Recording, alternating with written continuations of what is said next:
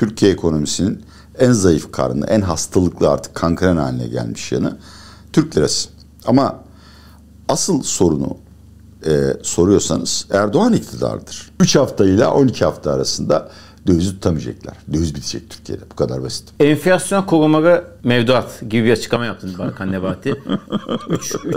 3 haftaya 11 hafta arası e, zaman verdiniz.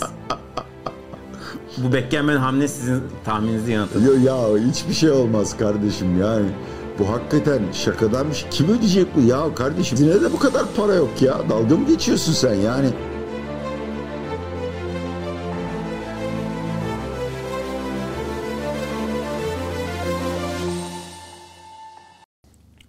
Atiye Bey merhaba, hoş geldiniz yayınımıza. Hoş bulduk. Bütün izleyicilerimizin Ramazan'ını candan kutluyorum. Hayırlar diliyorum. Biz de aynı şekilde e, uzun bir zaman sonra yüz yüzeyiz. E, teşekkür ederiz öncelikle tekrardan. E, şimdi Atiye Bey bugün biraz genel bir konu konuşacağız. Türk lirasının hem tarihsel olarak yakın geçmişteki hem de bunda ve bu, bugününü ve bugünden sonrasını konuşacağız. E, geçenlerde e, Fatih Ataylı'nın Teke Tek programına Asaf Savaş Akat ve Ege Cansen katıldı. Ve bu konuyu konuştuk ha, iki hafta önce. Biz de oradan çıkarttığımız bazı notları sizin gibi bir deneyimli ekonomiste soracağız. Ee, şimdi şöyle bir, e, şimdi esasında bu çok da konuşulan bir şey. Hatta iktidar ve muhalefetin de en çok e, tartıştığı konu. İşte bir sürü sonuç ülke 20 senede çok gelişti. İşte araba san, e, otomotiv sanayi, işte ihracatımızı arttı. Beyaz eşya, tarım, farklı ihracat rakamları, farklı bir sürü veri söylüyor iktidar tarafı ve ekonomi ne kadar geliştiğini 20 sene söylüyor ama bir de mevcut yaşadığımız durum var. Ama. Esasında Ege Cansen de bu durumu şöyle özetledi. O da Türk sanayisinin uzun yıllardır içinde olan bir Tabii. isim. Çok eskiden 1960'lardan beri profesyonel olarak. Dedi ki evet Türkiye ekonomisi gerçekten bu son 30-40 senede e, çok ciddi yol aldı. Ama Türk ekonomisi en zayıf olduğu yer kendi para birimi yani Türk lirası. Önce buna katılır mısınız? Gerçekten bizim ekonomimiz esasında çok kötü değil ama para birimimizde çok ciddi bir sıkıntı var. Çok boyutlu bir soru. Her şeyden önce Asaf Hoca hocamdır. Ege, Ege Sayın Cansen'i de çok yakından takip ederim. Ona da hürmetlerimi sunayım. Şimdi Türkiye'de ekonomi geçmişe nazaran daha iyi yapısal olarak ama kalkınma diye bir şey kalmadı. Kalkınma daha kapsamlı bir kavramdır. Kalkınma halkın refahını, sağlığını, bilinç düzeyini ve bir toplumun bir sonraki nesle aktarabildiği toplam maddi ve manevi e, stoğu yani serveti de kapsayan bir kavramdır. Bizdeki büyüme maalesef bütün bunlardan çalarak gerçekleşiyor. Başka türlü de söyleyebilirim. Bu benim çok sevdiğim bir laf. Biz çok fazla hardware'e, çok az da software'e yatırım yaptık. Yani Çanakkale Köprüsü'nün, işte İstanbul Tüneli'nin ve hatta İstanbul Havaalanı'nın belki dünyada eşi benzeri yoktur. Buna katılabilirim. Ama benim insanımın buraları kullanacak parası, geliri olmadığı sürece ben buna işlerin iyiye gittiğini söyleyemem. Şimdi bir anlamda eğer semptom bazında bakarsak evet Türkiye ekonomisinin en zayıf karnı, en hastalıklı artık kankren haline gelmiş yanı Türk lirası. Ama asıl sorunu e, soruyorsanız Erdoğan iktidardır.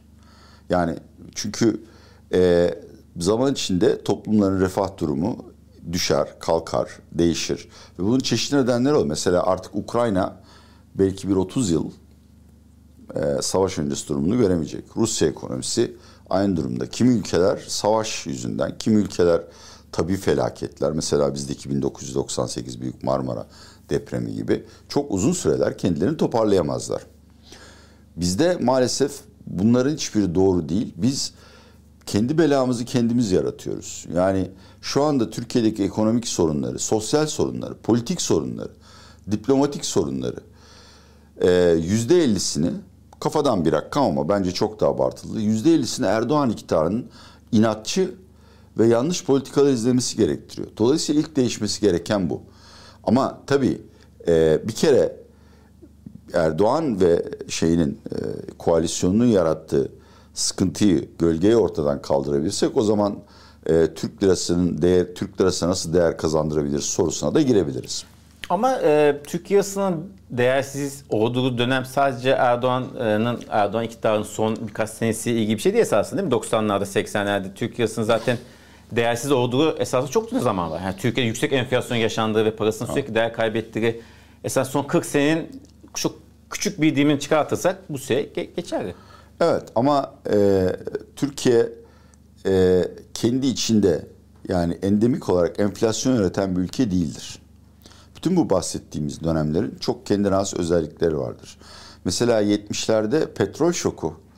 Bir de bunun üzerine biz Kıbrıs Savaşı'nın maliyeti çok ağırdır e, Türk devletine ve milletine. Arkasından da iç savaşı yaşadık. 80'lerde enflasyonla bir ara mücadele edebilecek duruma geldik. Ama o zaman da yapısal bir transformasyon geçiriyorduk. Yani içe, içe dönük, kendi kendine yeterli ithal ikamesi modelinden ihracatla dayalı büyüme modeline geçiyorduk. Ve finansal sistemi de liberalleştiriyorduk. Bütün bunların yarattığı bir enflasyon yaşadık. 90'lar zaten kayıp 10 yıl. Yani 90'larda 90'ları nasıl anlatırsın diye sorsalar bir tek cümle söylerim. Rahmetli Mesut Yılmaz'la Tansu Çiller'in mahalle kavgası. Türkiye 11 yıl kaybetti. Bütün bu hatalardan dolayı halkımız bütün bu aktörleri 70'lerden gelenleri de Sayın Ecevit rahmetli e, Demirel ve 90'ların aktörlerinde siyasi siyaset sahnesinden silip Erdoğan'ı getirdi. Erdoğan ve AKP'yi getirdi. Ve Erdoğan döneminin maalesef kalıcı olmayan en büyük başarılarından biri enflasyonu yenmek oldu. Evet. Sayın Durmuş Yılmaz hocamın sözlerini hatırlıyorum. Bizde enflasyon Avrupa'dan düşük geldi. Ve doğruydu. Ve doğruydu. Onun da tabii bazı e, dışsal nedenleri var. Çok fazla sıcak para gelmesi ama biz bir ülke olarak enflasyonla kendi uyguladığımız politikalarla iyimser veya kötümser dış şoklara rağmen başa çıkabileceğimizi gösterdik. O yüzden bugünlerin hatırasını geçmişle karşılaştırmamak lazım. Yani Türkiye kronik bir enflasyon sorunu var mı? Hayır yok. Yok mu? Yok. Öyle bir şey yok. Kronik bir enflasyon sorunu. Şimdi e, şartlı cevap vereyim. Yani eğer önümüzdeki 10 yıl petrol 150 dolarda kalacaksa o zaman evet kronik bir petrol, kronik bir sorunumuz olabilir. Ama enflasyon yaratan öğelere bakalım. Bir, Türk lirası sürekli değer kaybediyor. Bir nedeni enflasyon ama bir nedeni daha var. Türkiye artık dışarıda kimseye güvenmediği için risk primimiz çok yükseldi. Türk lirası persona non grata oldu. Yani kimsenin tutmak istemediği ülkeden kovulacak para. Üçüncüsü tarımda o kadar büyük hatalar yapıldı ki tarım üretimini öldürdük. Gıda enflasyonu oradan gelmeye başladı. Ee, Türkiye'de çok uzun yıllar makina, fabrika ve teknolojiye yapılan sabit sermaye yatırımları ortalamanın çok altında seyretti. Biz akıl almaz boyutlarda parayı bina, inşaat ve araziye yatırdık. Ama kaynaklar kısıtlıdır. Siz bu şekilde ekonomik geri dönümü olmayan ya da düşük olan varlıklarla servet biriktirirseniz işte Çin, şu, bu teknolojiye yatırım yapar ve patır patır patır patır size atlar gider. Türkiye'nin sorunu budur. Türkiye'nin şu anda TÜİK hesabı doğruysa e, tasarruf milli gelir oranı yüzde yüzde otuz civarındadır. Ama bunun e, produktiviteye, verimliye, fabrikaya, teknolojiye dönen bölümü milli gelirin yüzde on altısı civarında olduğunu hatırlıyorum. Geri kalanı borca borç ödemeye gitmiştir. Veyahut da işte inşaat, inşaata gitmiştir. Bütün bunları topladığınız zaman bir tek şey çıkıyor karşınıza. Bütün eğer sorunları tek bir parametreye indireceksek kolay olsun anlaşılması diye. Türkiye'de toplam girdi verimliliği eksiye düşmüştür. Yani her sene aynı miktarda insan, makina ve teknoloji kullanarak daha az üretiyoruz. Ve bunun da en temel sorunu Türkiye'nin yapısal olarak tıkanması, insanların tembel olması veyahut da başımıza bir savaş felaketi gelmesi değil serbest piyasayı bozucu, sosyal düzeni bozucu ve tabii ki rantı ve mafyayı teşvik edici politikalarıyla Sayın Erdoğan iktidardır. Dolayısıyla bütün sorunların çözümüne buradan başlamak lazım. Bir kere bunu ortadan kaldıralım o zaman e, toplam girdi verimliliğini nasıl arttırırız sorusuna geliriz. Ve ona cevap bulduğunuz anda da Türk lirası ve enflasyon sorununu çözersiniz. Çünkü eğer bir toplum daha fazla insan harcamadan, daha fazla sermaye kullanmadan her sene biraz daha üretimini arttırıyorsa ihracatta rekabet gücü kazanır. Aslında söylediklerim şu anlama geliyor. Kur ne olursa olsun ben malımı daha ucuza üretiyorum. Ve bunu yaparken de işçimin ücretinden fedakarlık etmiyorum. Devletten de sübvansiyon almıyorum. Dolayısıyla aslında söylemek istediğimiz bu. Değerli Türk lirası istiyorsak, düşük enflasyon istiyorsak, bütün vatandaşlarımız daha yüksek refah istiyorsak milli verimliliği, produktiviteyi arttırıcı çareler bulmamız lazım. Şimdi soracağım son sebebi de e, cevabı da sizin biraz önce söylediğiniz şey mi? Türkiye kadar ekonomisi gelişmiş, sanayisi gelişmiş, ihracatı, ithalatı, belirsiye ulaşmış hiçbir ülkede bizim kadar yüksek bir enflasyon yok. yok. Bir Bunun da sebebi bu söylediğiniz şey mi yani? Şimdi bakın Yönetim tabii şekli mi? Brezilya mesela oranın da siyaset Evet. baktığında böyle burun ama Merkez Bankası bağımsız Semih. Brezilya Merkez Bankası seçim olacakmış. Cumhurbaşkanı şöyle demiş, Covid varmış, hiç dinlemiyor. Gözünün yaşına bakmadan %12-13'ye kadar çekti Selik'i. Şey. Ya Rusya be kardeşim, diktatörlük artık. Ebu Leona Merkez Bankası Başkanı hanımefendi. Anında %20'ye çekti faiz. Çin e, onlar faiz arttırmıyorlar ama siyasi akıl veyahut da siyasi menfaat ne gerektirirse gerektirsin ekonomik menfaatleri ve toplumun menfaatini bundan ayrı olarak gözetiyorlar. Dolayısıyla doğrudur. Ha pardon bir örnek Arjantin mi? Arjantin, Arjantin mi? Özür Arjantin unuttum.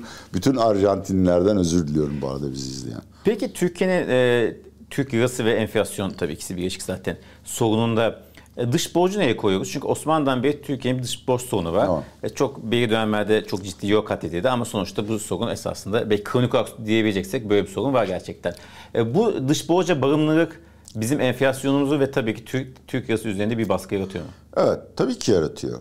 Yani sürekli olarak yani senede ortalama cari açık hariç, cari açık hariç 150-160 milyar dolar civarında para döndürüyorsunuz. Bunun maliyeti işte senede 3 milyar dolardan 10 milyar dolara kadar faiz ödemesidir. Ve bakın borcu ödemiyorsunuz. Sadece faiz olarak bu Türkiye'den çıkan para. O borcu geri ödemeye kalkarsanız ekonomi çöker. Zaten kimse ödeyemez. Peki ama niye bizim sürekli olarak dış borca ihtiyacımız oluyor? Çok basit. Tasarruf etmiyoruz. Bu da halkı suçlamak anlamında değil. Niye tasarruf edelim? Devlet gelsin enflasyon vasıtasıyla bizden çalsın diye mi? Yoksa bazı bankalar oh 17'den mevduat toplayıp bize devlet faizini ödeyip kendileri 25'ten kredi satsınlar diye mi? Ne oluyor? İnsanlar tasarruf etmiyor değil. İnsanlar gidip konut alıyorlar. Yatırım için konut alıyorlar. Oturmak için değil. Araba alıyorlar. Yani finansal varlıklardan reel varlıklara döndük. Aradaki fark şu. Reel varlıklar da bireysel anlamda yatırımdır. Bizi zenginleştirir. Ama toplumu zenginleştirmez.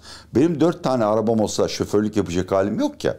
Onlar garajımda duracak. Ama benim dört fabrikam varsa o tasarrufları ben borç alıp fabrika yapabilseydim bugün çok daha zengin bir ülke olurdu. İşte tasarruf açığımız olduğu için ve bunun da nedeni büyük ölçüde izlenen yanlış politikalar olduğu için biz sürekli aradaki farkı yani hem kendi yaşamımızı daha iyi sürdürmek için hem de işte bu bahsedilen sanayi altyapı hamlesini sürdürmek için dışarıdan borç alıyoruz. Bu e, artık hani kaldırılamaz, gösterilmez düzeye geldi mi? Kamu açısından hayır. Kamunun işte bu bir türlü açıklanamayan, açıklanmayan e, işte verdiği taahhütler şunlar bunlar var ama nereden baksanız kamu borcu milli gelir oranı yüzde elliyi aşmaz. En kötüsünü söylüyorum. Ki bu gelişmekte olan ülkeler düzeyinde 6 puan falan ortalamanın altındadır. Mesela bireysel kredilerin bireysel gelir oranı da çok düşüktür. Ama orada bir sorun var. Ee, kişilerin sürekli aynı geliri elde etme olasılığı daha düşüktür Türkiye'de. Yani gelir enflasyondan dolayı oynar, işsizlikten dolayı oynar. Dolayısıyla bizim dünya ortalamasının altında bir e, bireysel kredi gelir oranına sahip olmamız lazım. Ama yine de kişi, kişisel olarak çok büyük bir sorun olsa da bireysel krediler sorun değildir. Ama özel sektör kredileri sorundur. Ödenemez. Ve bence e, özel sektör kredilerinin veyahut da özel sektörün bu kredi yükü altında batmamasının iki nedeni vardır. Bir krediler aslında batıktır. BDDK sayesinde banka, ban- banka bilançolarında buzlukta, morgda tutulurlar. İkincisi e siz tabii adamın döviz ödemesi var ona bedava TL kredi sunuyorsunuz. O da ne yapıyor? TL kredi alıp döviz kredisini kapatıyor bir şekilde. Ama o zaman da ne oluyor? O TL'yi dövize çevirdiği için Türk lirası değer kaybediyor. Özetle söylemek gerekirse ben iktidar değiştikten sonra yapılması gereken en önemli şeylerden biri. Bunu Dünya Bankası da dün açıkladığı raporunda söyledi. Banka bilançolarının bağımsız bir kurul tarafından tetkik edilip gerçekten ne kadar ceset var bunların çıkartılması ve bir İstanbul yaklaşım benzeri bir borç toplu milli borç yeniden yapılandırılması gidilmesinin şart olduğunu düşünüyorum. Peki şimdi Cumhurbaşkanı Erdoğan'ı e, bu denklemi içten çıkarttığımızda da Türkiye'nin esasında yani e, her şeyin çözüleceğini bir anda söylemek zor. Şimdi şunu söylemek istiyorum. Biz enflasyonda veya Türk lirasının değerlenmesinde e, sonuçta bir ülkenin para biriminin güçlü olması için sadece tek bir değişiklik yetmez. Yani e, tarihsel süreç dönemli. Yani yabancı yatırımcı veya yargıç artık şu an son 3-5 sene hepimizin zihnine kazındı ve bu bizim bundan sonraki hem Türk lirasını hem de yatırım e, tercihimizi etkileyecek.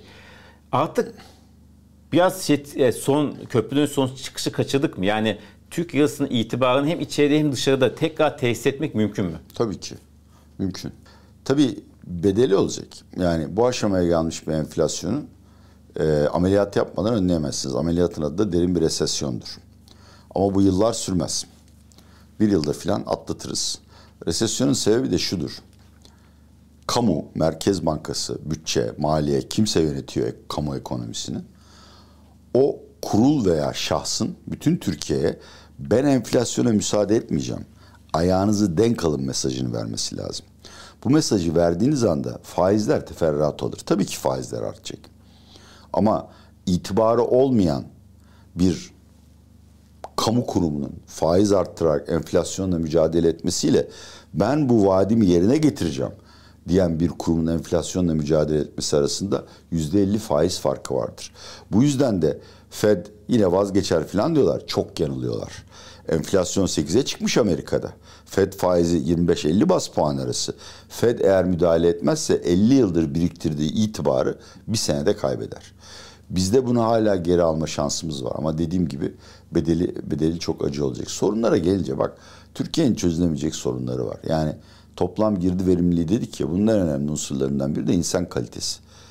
Yani şu anda meleklerden oluşmuş bir hükümet gelse nasıl çözeceksin ki eğitimin sorunlarını? 10 sene sürer. Bahsettiğim teknolojinin Türkiye'ye getirilmesi, her şey yani ve yaygınlaştırılması yalnız işte birkaç büyük holdingin değil Anadolu'da KOBİ'nin kullanabileceği dijital teknolojilerin gelmesi de 5-10 yıl sürer. Ama bunlar şöyle şey yapabilir, şöyle söyleyebiliriz. Kanser hasta, ilk derdimiz hayatını kurtarmak. Hayatını kurtardıktan sonra başka şeylerle uğraşmak zor. Bir, hasta 6 aydır yattı adeleleri çalışmıyor. İki, işte hastanın ciğerleri küçüldü, büyütmek zorundayız. Üç, hasta çok fazla kilo kaybetti, saçları döküldü. Ama bunlar zeci, teferruat sorunlardır. Siz en önemli böyle şeyin, yapbozun, bulmacanın ortasındaki boşluğu doldurduğunuz anda ötekileri yapmanız daha da kolaylaşır. Ve bu konuda size yalnız dış dünyadan değil toplumsal destek de gelir. Şu anda Türkiye'nin sorunlarının çözülemesinin en önemli nedenlerinden biri AKP seçmeni ve yandaşların dahi Nebati abime veyahut da Erdoğan abime inanmamasıdır. Ve bu sorunu ortadan kaldıramadığınız sürece de ötekileri konuşmaya başlayamazsınız. İşte bu yeni paraya geçen, yeni TL'ye geçen, geçen. Çok doğru yaptı. Ee, eskisi artık ömrünü doldurmuştu. Ama bunu ne zaman yaptı? Enflasyon tek haneye düşerken yaptı. Bizde de yeni bir TL'ye gelecek. Ee, bizde de e, bazı kurumlar, kurallar değişecek. Bizde de e, biraz acılar çekilecek. Ama köprüde dönülmeyecek yere gelmiş durumda değiliz. Yani benim hesabım şöyle. 60 enflasyonu gerçek kabul edersek bunun üçte biri e, kısır döngüden geliyor. Yani işte enflasyona döviz artık birbirlerini tetikliyorlar. Üçte biri geçici yapısal sorunlardan kaynaklanıyor. E, üçte biri de emtialardan evet. kaynaklanıyor. Şimdi o ilk kısır döngüyü çözdüğünüzde ötekiler de yavaş yavaş çözüm yoluna girer ya da bir yerde tarih değişir. İşte Ukrayna savaşı hep sürecek değil. Petrol 50'ye iner. Hani tamam tarımdaki üretimi de bir yılda arttıramazsınız ama en azından kötüye gitmesini engellersiniz. İşte e, dışarıdan ithalatınız daha ucuz olur. Bunu çiftçiye zarar vermeyecek şekilde de yaparsınız. Öteki enflasyon kalemleriyle de mücadeleye başlayabilirsiniz. Bence bundan sonra seçilecek olan hükümetin 4 yılda da 5 yılsız seçim süresi ikinci seçime gitmeden önce tek haneli enflasyona inmesi şey olmayacaktır. Yani e, zor zor zor olacak özür dilerim yanlış zor olacaktır. Ama olacaktır. Ama olacaktır. Yani rahatlıkla yapılabilir. Peki sona yaklaşırken şunu sormak istiyorum. Ee, şimdi 14.75-80 civarında tutuyoruz dövizi. Ee, işte dediğiniz gibi Ukrayna Savaşı'nda da bir nebze de olsa hani eskisinde gibi tansiyon en azından sürekli yükselmiyor. Orada bir iyimserlik hafif var. E, yaz giriyor. E, bu sistemde enflasyon düşmez mi? Dediğim gibi enflasyon enflasyon nedenlerini anlattım. Bir yani hadi kısır döngü kısmını hallettik. Yani insanlar dediler ha tamam Dolar TL 14.70 bu artık taşa kazındı. Tanrı'nın kelamıdır. Ondan kaynaklanan enflasyonu düşürürsünüz. Sıfırlarsınız orayı.